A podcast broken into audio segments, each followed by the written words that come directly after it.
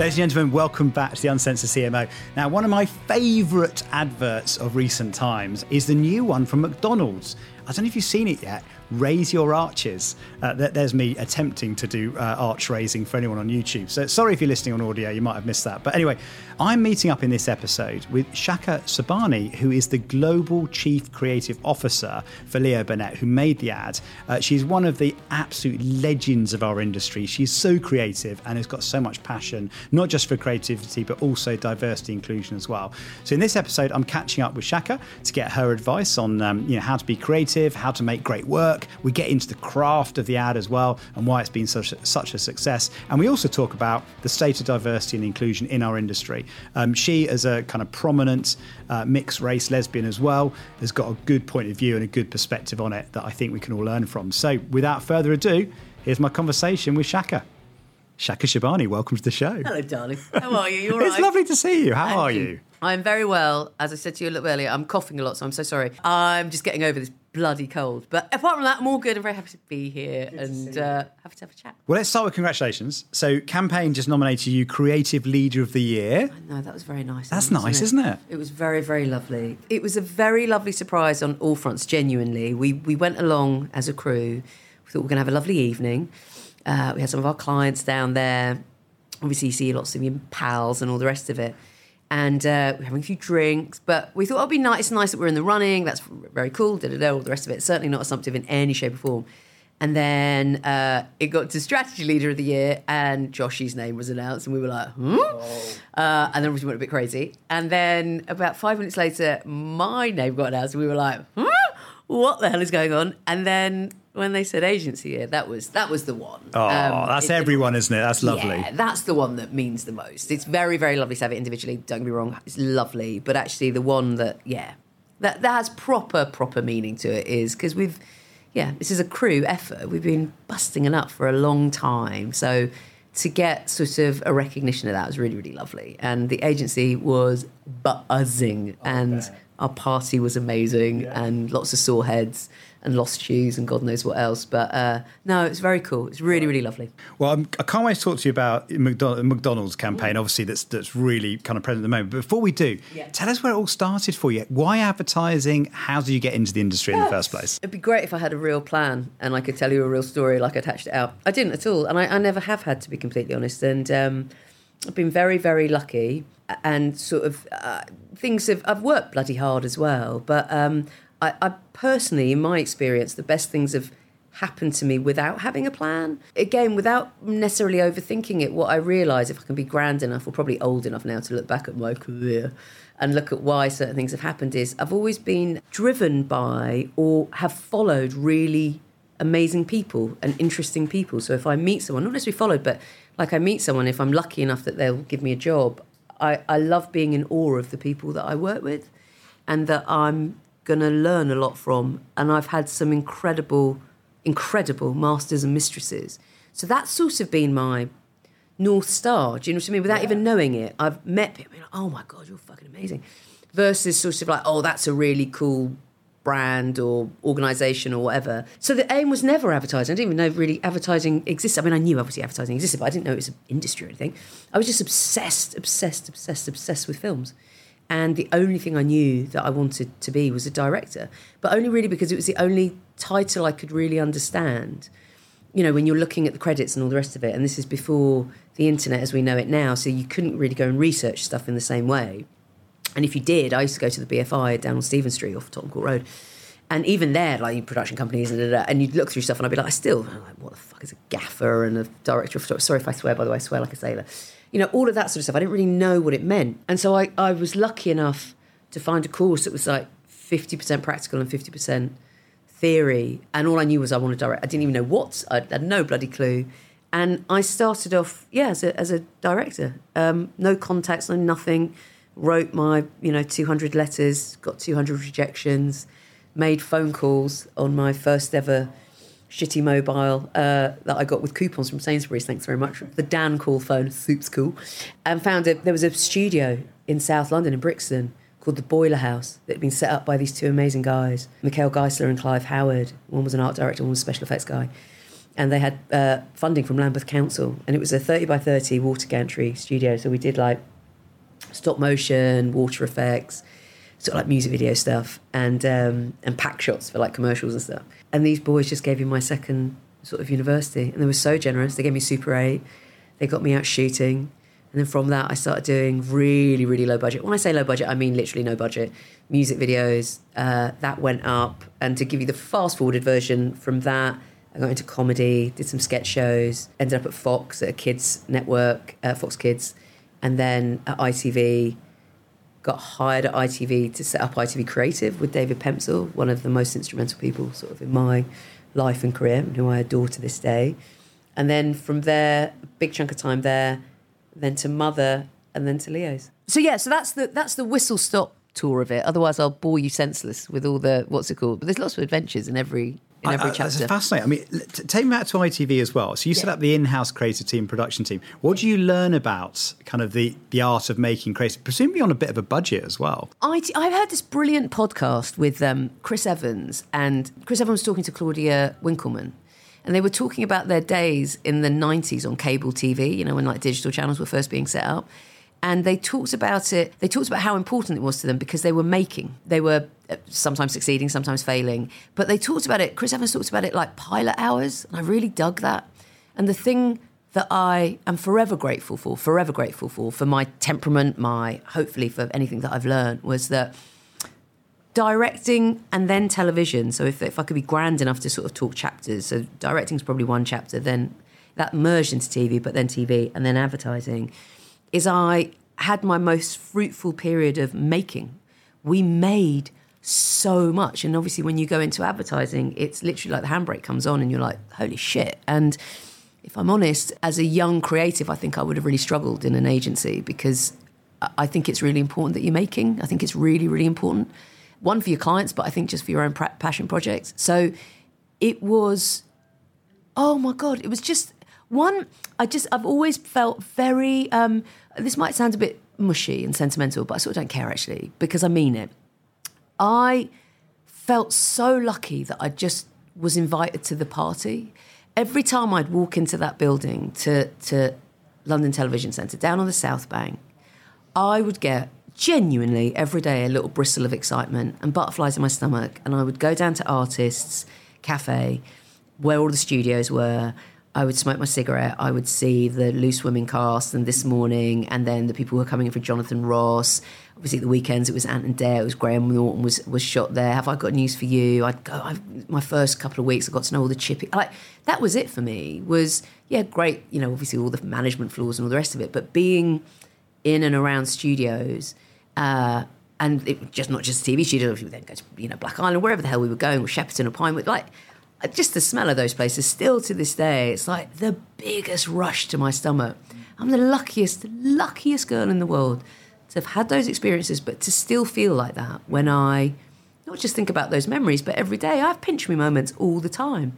So anyway, like I said, that sounds a bit gushy and a bit sentimental, but I learned. It was just again, it was like another university, and every day I was learning something new. I worked across all the genres, which is great for me because I don't like repetition of working on the same thing over and over again.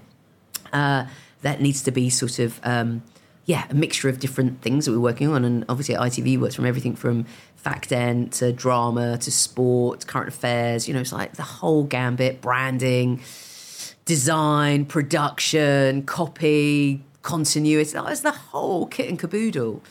And it was awesome. And it all worked in this sort of mad, chaotic way. And you always just had this incredible sense of the thing that you did, people gave a shit about in some shape or form. I used to love the fact that my grandmother and grandfather in law, going and seeing them, they lived in, in Leicestershire, like we they you were quiet. When Emmerdale and Coronation Street was on, like you literally didn't say you didn't go and make a cup of tea, nothing.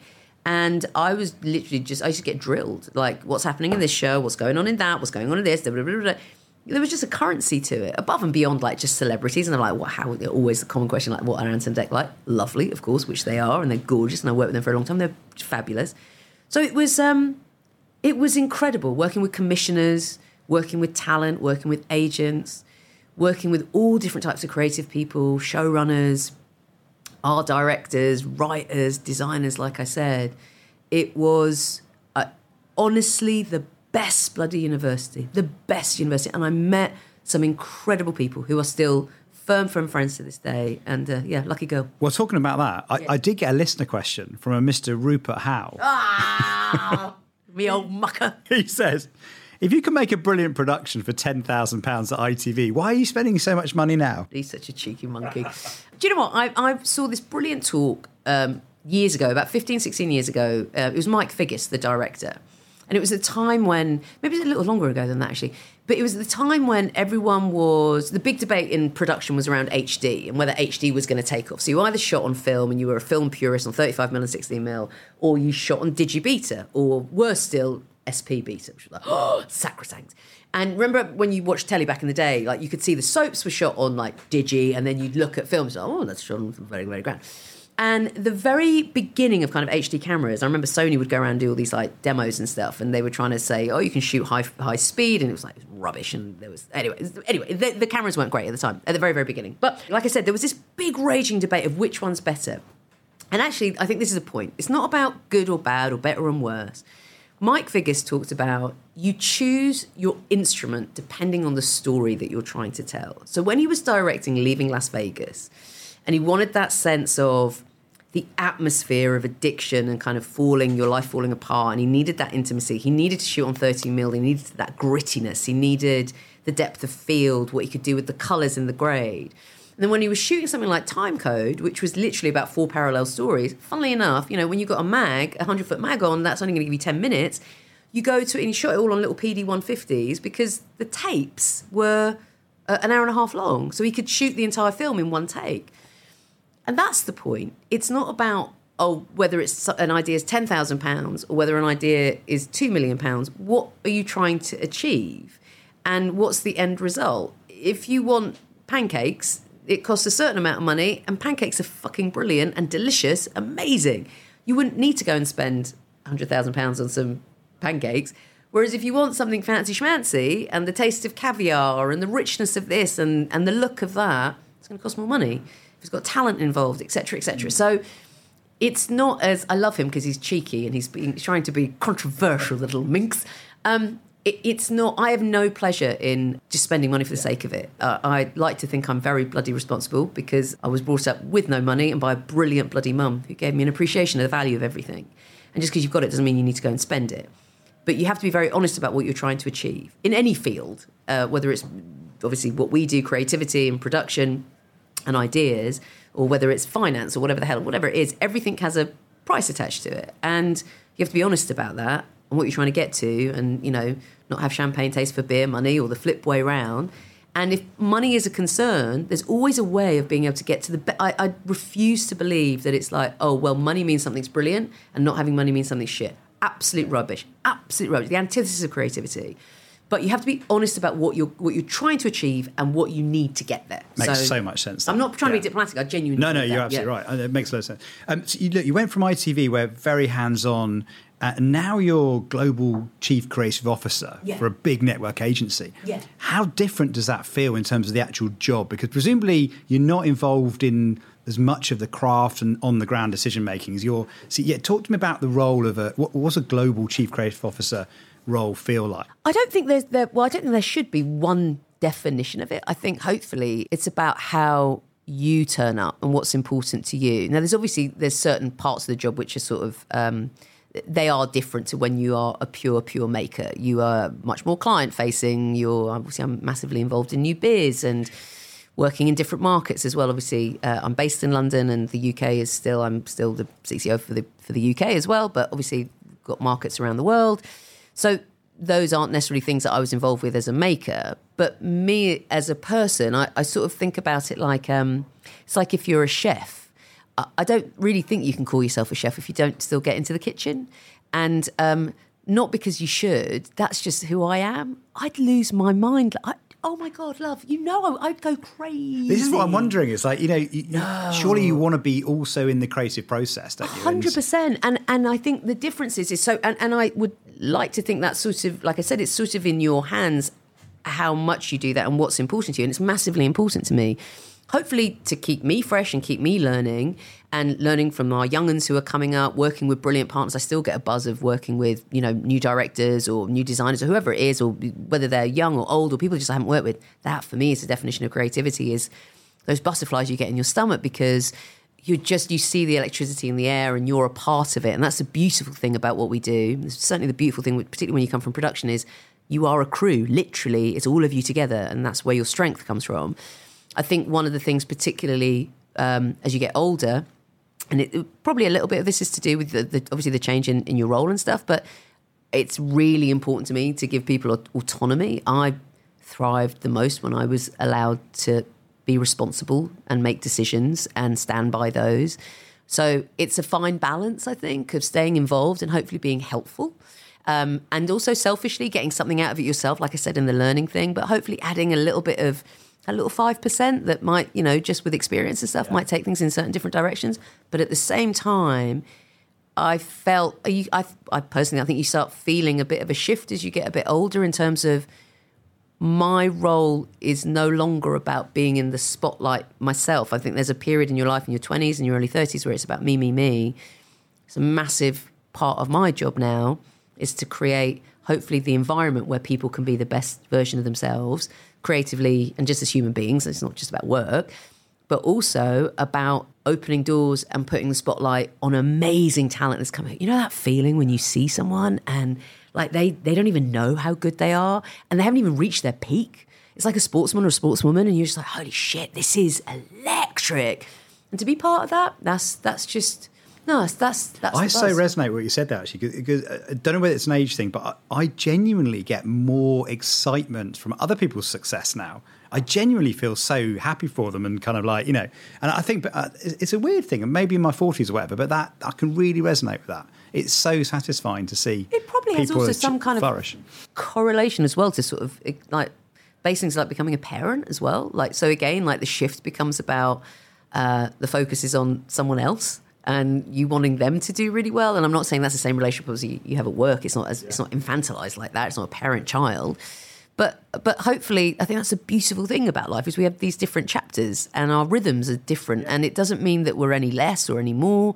We just bring a slightly different flavour to the table. So anyway, yeah, no, it makes a lot of sense. Uh, now, talking of great creative work as well, I'm desperate to talk to you about uh, McDonald's campaign. Yay! Um, I could talk Maccas all day. I'm sure. I know. I, I know. love them. And look, this it really caught light, didn't it? I mean, look I, again, sample of one, but. Yeah it's by far the most read LinkedIn post I've ever done. When I when I shared the results of the campaign, yeah, quarter of a million people saw it. Oh, it was just like oh, no, something. Cool. There was something about it, and, yeah. and, what I thought was fascinating is it's very unusual to have such industry acclaim and such kind of popular acclaim yeah. as well. Because sometimes in our industry, what excites us is the craft or the you know the event, you know, pushing boundaries that sort of thing, and yeah, then you kind of look at what the audience like, and they're often very different. Yeah. But in this case, it was very it was very good.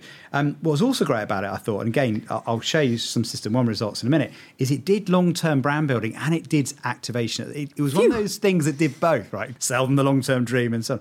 The other thing I thought was amazing about it is you were selling burgers with no burgers in sight. Yeah, that right? wasn't bad, was it? That that's a trick, right?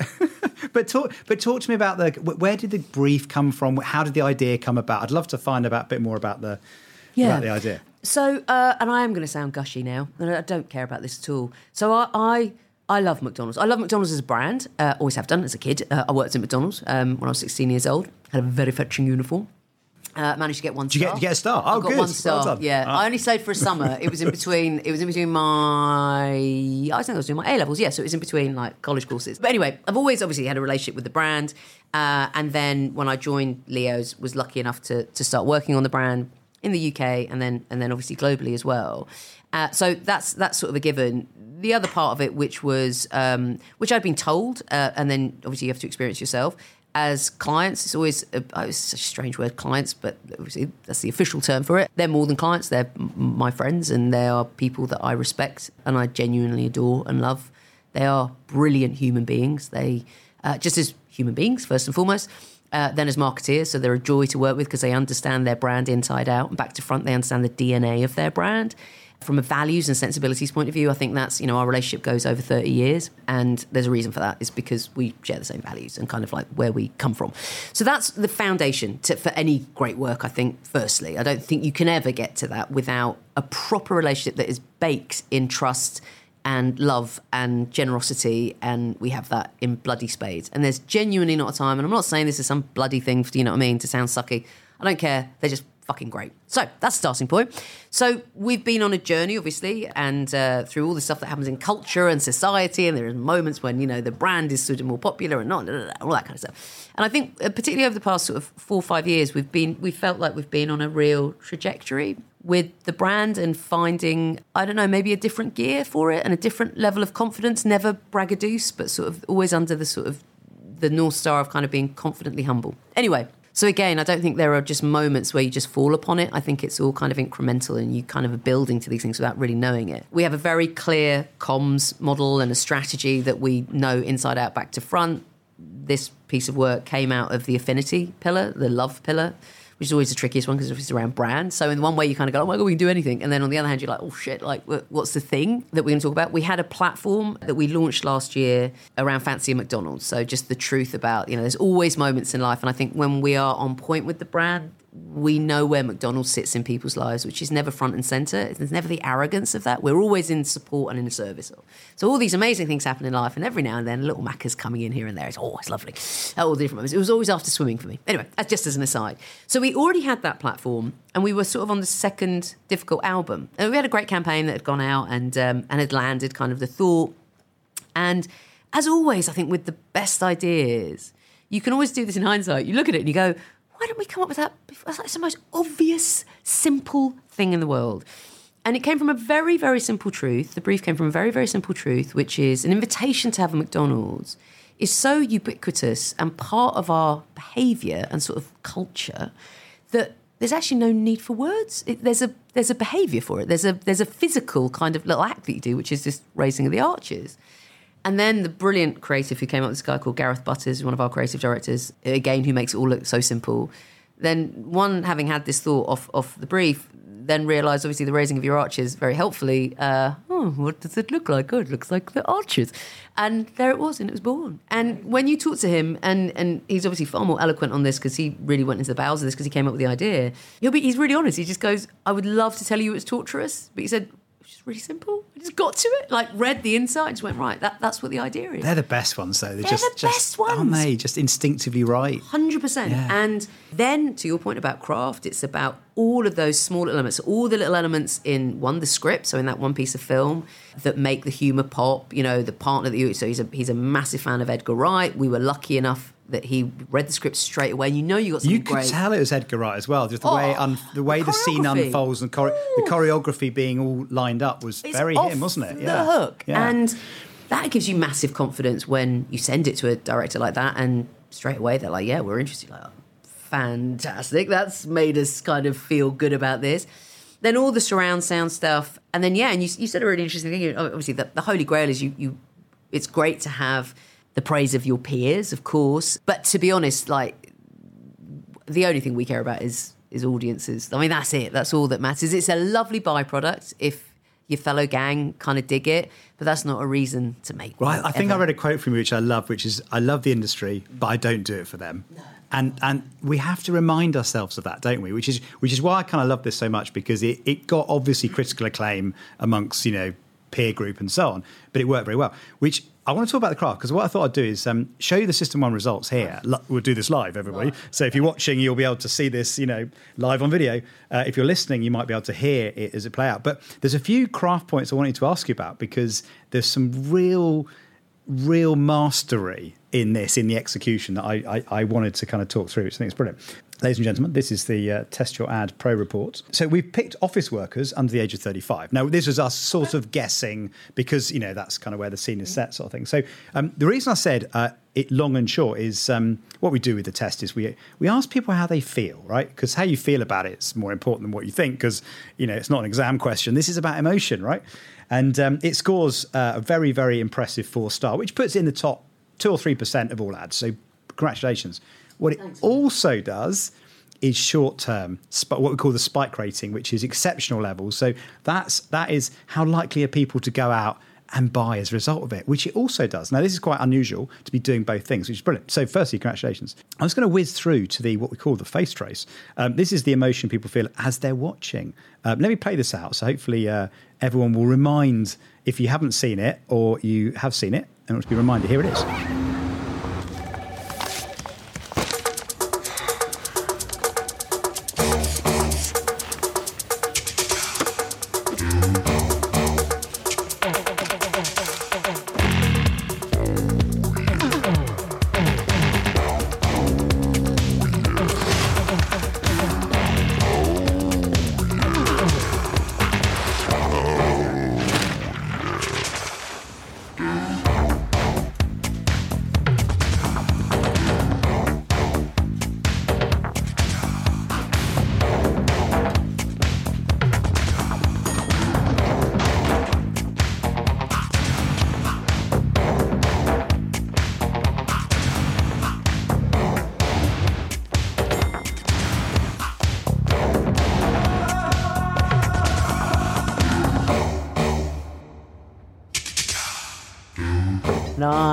What I love about this, there's so many little touches in there that really make this work. And I just wanted to point two or three little things out because for everyone listening and watching.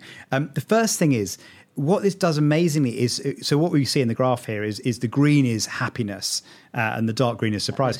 and good. you just sustain and you feel it don't you? Just yeah. it, it, it's it's unusual to get a sustained level of happiness because of the way the choreography is done the music the characters and so on. Is brilliant. Now really fascinating thing here is that at the bottom we've got the branding. So this is at what point do people understand it's mcdonald's? The post-it note scene right? And it kicks in. it almost like 80% of the audience, that's the moment. Yeah. And that's so interesting because you this is back to my point about not showing burgers, right? Yeah. You did not need to show a burger for people to know where what the brand was, what Yeah. it stood for, and so on. But a tiny little detail like the post-it note, Yeah. and even you, you've actually got about twenty percent of the audience recognised it from what the, the, the woman in the first scene is wearing, Yeah. the yellow and the red. Um, is is that something you know? I mean, is, is that something you've understood, or is it just the brand has become, you know, so familiar and iconic? Uh, I would love us to be able to take all the credit for that, um, but I don't think we can. I think over the years and globally, obviously, McDonald's is.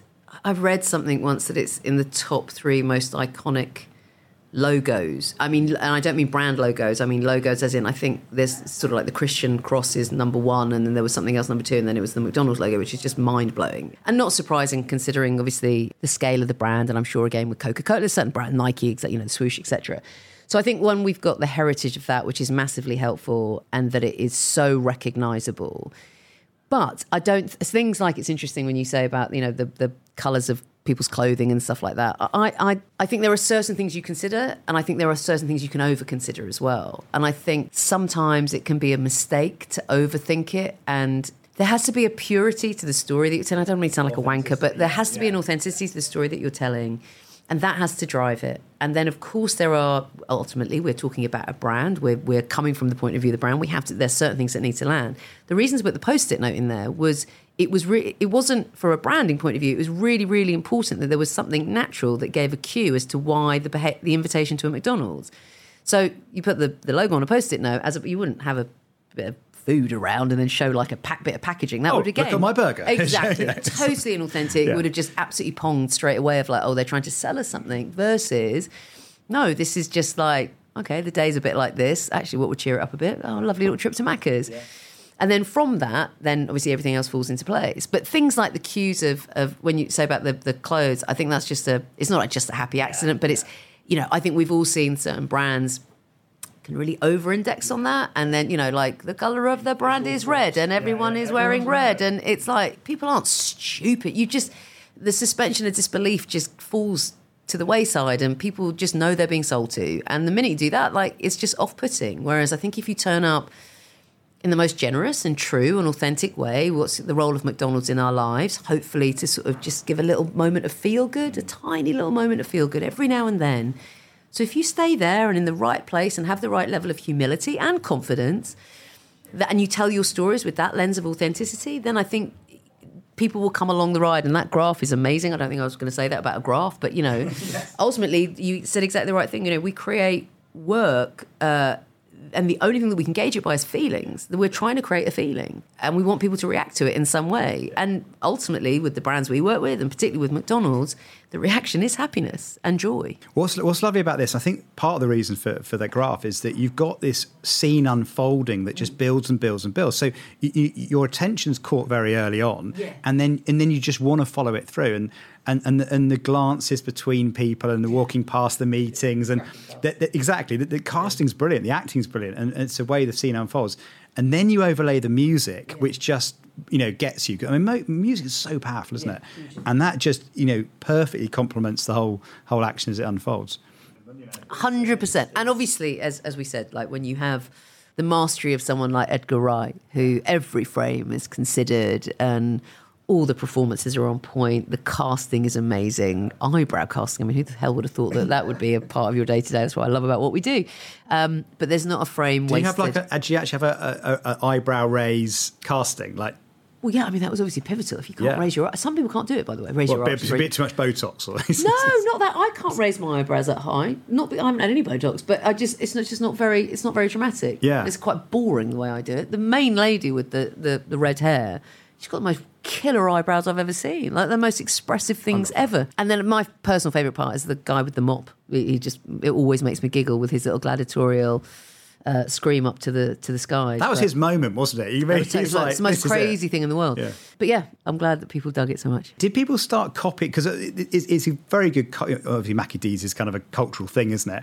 Have people picked this up as a, as a eyebrow raise in like you, social media you and stuff like that? uh, all you need to do is type in uh, "raise your arches McDonald's" into TikTok, and there are thousands, thousands. And this is the point. This is the thing. Again, it's like uh, when there's an idea that you're not crowbarring down people's throats, they just want to pick up on it and want to have a bit of a laugh with it. So the, the, one of the best things that you see is there's uh, loads of crew members who've done it in their restaurants, and they've put something together with like their pals, and they're walking around the restaurant and they're doing the raised eyebrows and stuff like that.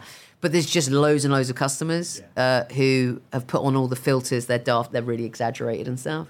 It's just a little laugh. It's just you know what I mean. It's just a bit of shits and giggles for, for the fun of it, and that's what we're about. It's and it kind of weird sense back to our friend Rupert. It kind of feels a bit tango-esque, doesn't it? The whole slap kind of thing, in a weird sense of creating a. Oh, something don't give gets- him another reason know, to on, talk about exactly. tango. No, I'm joking. It's an incredible piece of work. So yeah, I mean, if we ever get close to something as classic as that, then we'll be very, very happy. Yeah, man, absolutely. And is is this a one-off, or are you planning more eyebrow raising, arch raising? No, it's it's it's not a one-off. That would, that would be, I think, a, a bit of lunacy if we hit on something like this and um, thought that this was the only way we could have fun with it. As always, I think when you're thinking about the next step, you again you can't overthink it because it, you can get sort of stuck in. Oh, is it going to be as good? Is it going to be this? Is it going to be that?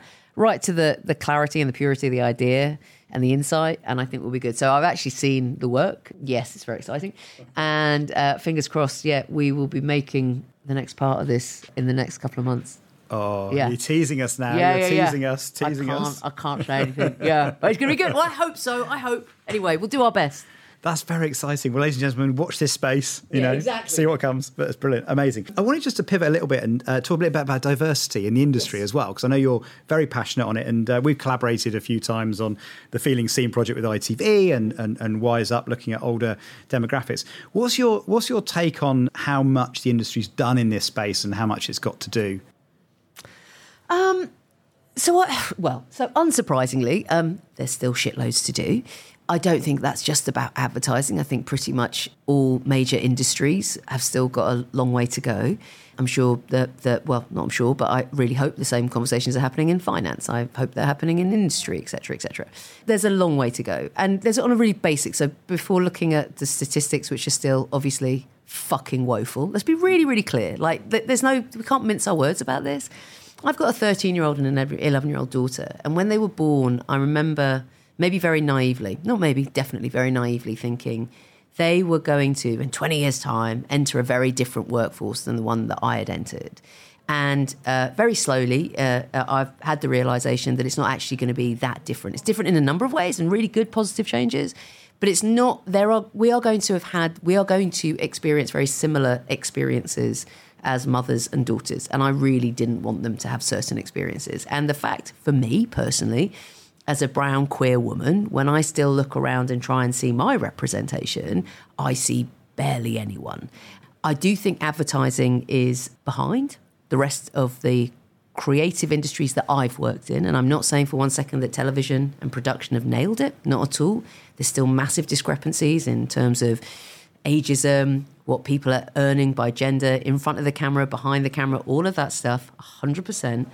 But uh, in my humble opinion, uh, when I came into advertising a lot later, as, as you said, um, only 10 years ago, and I was really shocked, really, really shocked at just what I saw. So forget, again, the statistics, just walking around the hallways and who you see and what you see is just not reflective of my world or it's not reflective of the world that we live in. And if we want to make work, we talk about authenticity a lot. If we want all the best work is authentic and it is written to reflect stories that are written by people who fucking experience those stories. I do not need to have love told to me by one group of society and it being usually privileged and white and male. I love white males, even if they have privilege, but it's not the only voice I want to hear. I want to hear all of the voices. If we just rely on grassroots, it is going to take forever. So it takes more effort and more time. I do not have the answers. I am so desperate and need the brains of much cleverer people than me because I know that when we all get together, we'll do some, we'll do things a lot faster. And I know this is is a bit. It's not a strange thing to say. I don't think the pandemic, as horrific as it was, showed that in the face of the biggest tragedies and the worst times, what this incredible human race can do when it needs to. So I can't buy the fact that, oh, it's going to take another decade or two decades. Fuck right off, not you, sir. But anyone who says that, it's rubbish. But it, it for it to change at the rate that we need it to, it needs to be of the same importance, literally the same importance in our bones, in our DNA, as new business, as the survival of our businesses. Because it is actually imperative to the survival of our businesses. When advertising or communications or marketing feels inauthentic, why do you think that is? It's not about, oh, we're not going in these channels. We don't know how to gravitate towards Gen Z.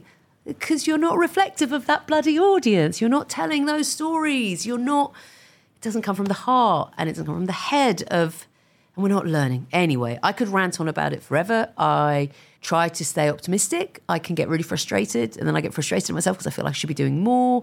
Um, like I said, I don't have the answers. I do know that if it's genuinely as important for all of us, genuinely, and I appreciate that it's difficult for it to be as important if your footprint is the main footprint of the world and that you walk through the world quite easily and you don't know what it's like not to walk through the world as easily, and that's the case for a lot of us. I get it, but it's not an excuse. I think I think that's why we, uh, kind of System1 we, we did the feeling seen report actually was just to show people that it, it, it isn't the risk that they might feel it is. That actually, you know, telling one person's story. I mean, this is one of the profound insights I've I've really struck me when we're doing the research is that if you tell one person's story really well, it's not like you're leaving everyone else out because the whole power of storytelling and advertising is you see into someone else's world, and that and that's really powerful. And so you know, I mean, I remember um, I was working with Ade Rawcliffe over at ITV, and we both we sat down together and um, we were looking at a NICAD, and it had a, a, a, black pregnant woman in it, and she was quite emotional, going, "I don't think I've seen a black pregnant woman in an ad before, not yeah. particularly not one as, you know, you know, uh, powerful and as emotive as that." And I think tingles down my spine as well. So it's not as if when it's done well, you know, great diverse advertising is not a divisive thing. Actually, it was, it was, we ended up with the kind of, you know, how diverse advertising unites us yeah. kind of thing. Because Absolutely. actually, done well, it's a re. It actually, uh, this is where you need to sort of get off social media a bit because yeah. you know you can really get the wrong the wrong idea. But we certainly tried with feeling seen to give people the the case for, not you shouldn't need to do that. I know you shouldn't need to do the case for it. Yeah. I mean, it, it, we should be beyond that point. But what we're trying to do is just go, look, it's the right thing to do, but also it's the effective thing to do. And and and, and when people realise we, we, uh, it's a bit cheap, we call it diversity dividend. But what you see is you see the audience reflected. You just I mean, we saw this happiness on on your McDonald's ad. What you see is more happiness. And what's interesting is actually when we go behind the numbers, it's everyone feels the same. Like the story arc will be the same for everybody but when you're represented, you feel the intensity of the emotions greater.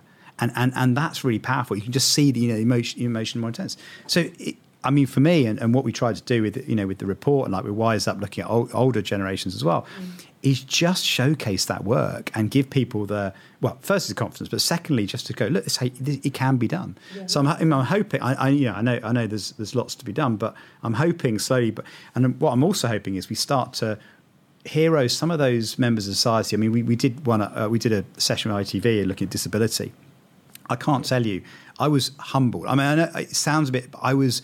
I what I realised in that moment is, oh my god, if anyone has got a challenge, like just listening to you know disabled people talking about their day or how they get to a meeting or how they, you know, yeah. I was just, oh my God, if, if I think I've got any problems in, uh, yeah. in fact, I just, I'd had a car accident, it's not a sort of bike accident, actually at Christmas, and I was, I was a bit limited in my movement at the time. So I think, I thought, I'm not even going to mention it. You yeah, know what I mean? Because like just listening to what they go through. And then, and then I thought about advertising and thought, I can name on one hand, right, the number of times I've seen an advert with a disabled person in it. Mm. You know, there, there, are a few. I mean, Maltesers do actually good, did a great job a few about three years ago on it.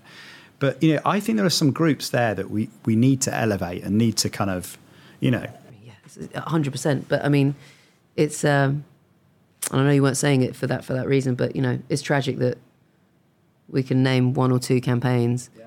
More importantly, who are the people that you work with and have work, work in advertising who are from those communities? Mm. So um, it's not about blame and it's not about making people feel bad. But like I said, unless this becomes truly the priority, the priority for all of us, allies, people who are from those minority groups, and we come up hopefully with some different solutions. I don't know what they are necessarily. We we do need to do more, and of course, as you said, it makes business sense. But we talk a lot about um, we want to impact culture, and you know we have a conscience. Well, stop fucking talking about it and do something about it. You know what I mean? Yeah. And uh, uh, as I said, it, it, has to come from the heart. This stuff has to be important to you for the right reasons, and it is for the majority of people. I just, yeah. Every single, put you know, the idea that these stories are all so different. Of course, they are. There are massive nuances in our experiences, of course. But at the end of the day, we are all human beings. We want to be seen, we want to be heard, and we want to have a sense of belonging. And if we can, in any shape or form, make people feel represented and seen and heard and increase empathy and understanding for other people's stories. So that's not a bad thing that we can do within what we do as an industry. That has to be a fucking good thing. And we can do it. It's all in our hands. And we we start talking about, oh, it means we're politicizing stuff. We're not fucking politicizing anything at all. You know, queer stories are not politicized. They don't all have to be about coming out. Uh, the the biggest goal for me is when there isn't a need for a bloody label, and I don't have to say I'm queer or whatever the hell I am. Well, that nobody does. And anyway, I could well, on about Chaka, it. I think that is the perfect peak end, actually. And, and I think, uh, congratulations, by the way, on McDonald's work. And the power, I mean, we talk about changing culture, right? But, you know, what, what you've done with McDonald's work certainly does that. So hopefully a lot more to come. And uh, yeah, thank you for coming on the show and sharing your story. It's, Thanks, uh, man. Sorry for coughing all over the place. I hope none of you go down with this thing. If you do, I apologise and I'll send you some lockets. Brilliant. Thank you so much. Thanks, darling. Thank you everyone for listening to the Uncensored CMO. I hope you enjoyed it. If you'd like to listen or watch more episodes like this, please do subscribe. You can do that wherever you get your podcasts. If you'd like to check out my YouTube channel, uh, head over to Uncensored CMO over on YouTube. And if you'd like to leave me a review, please do, remembering that five is the score uh, to go for. But thank you for following. And uh, if you want to contact me, I'm over on LinkedIn at John Evans or on Twitter at Uncensored CMO. See you next time.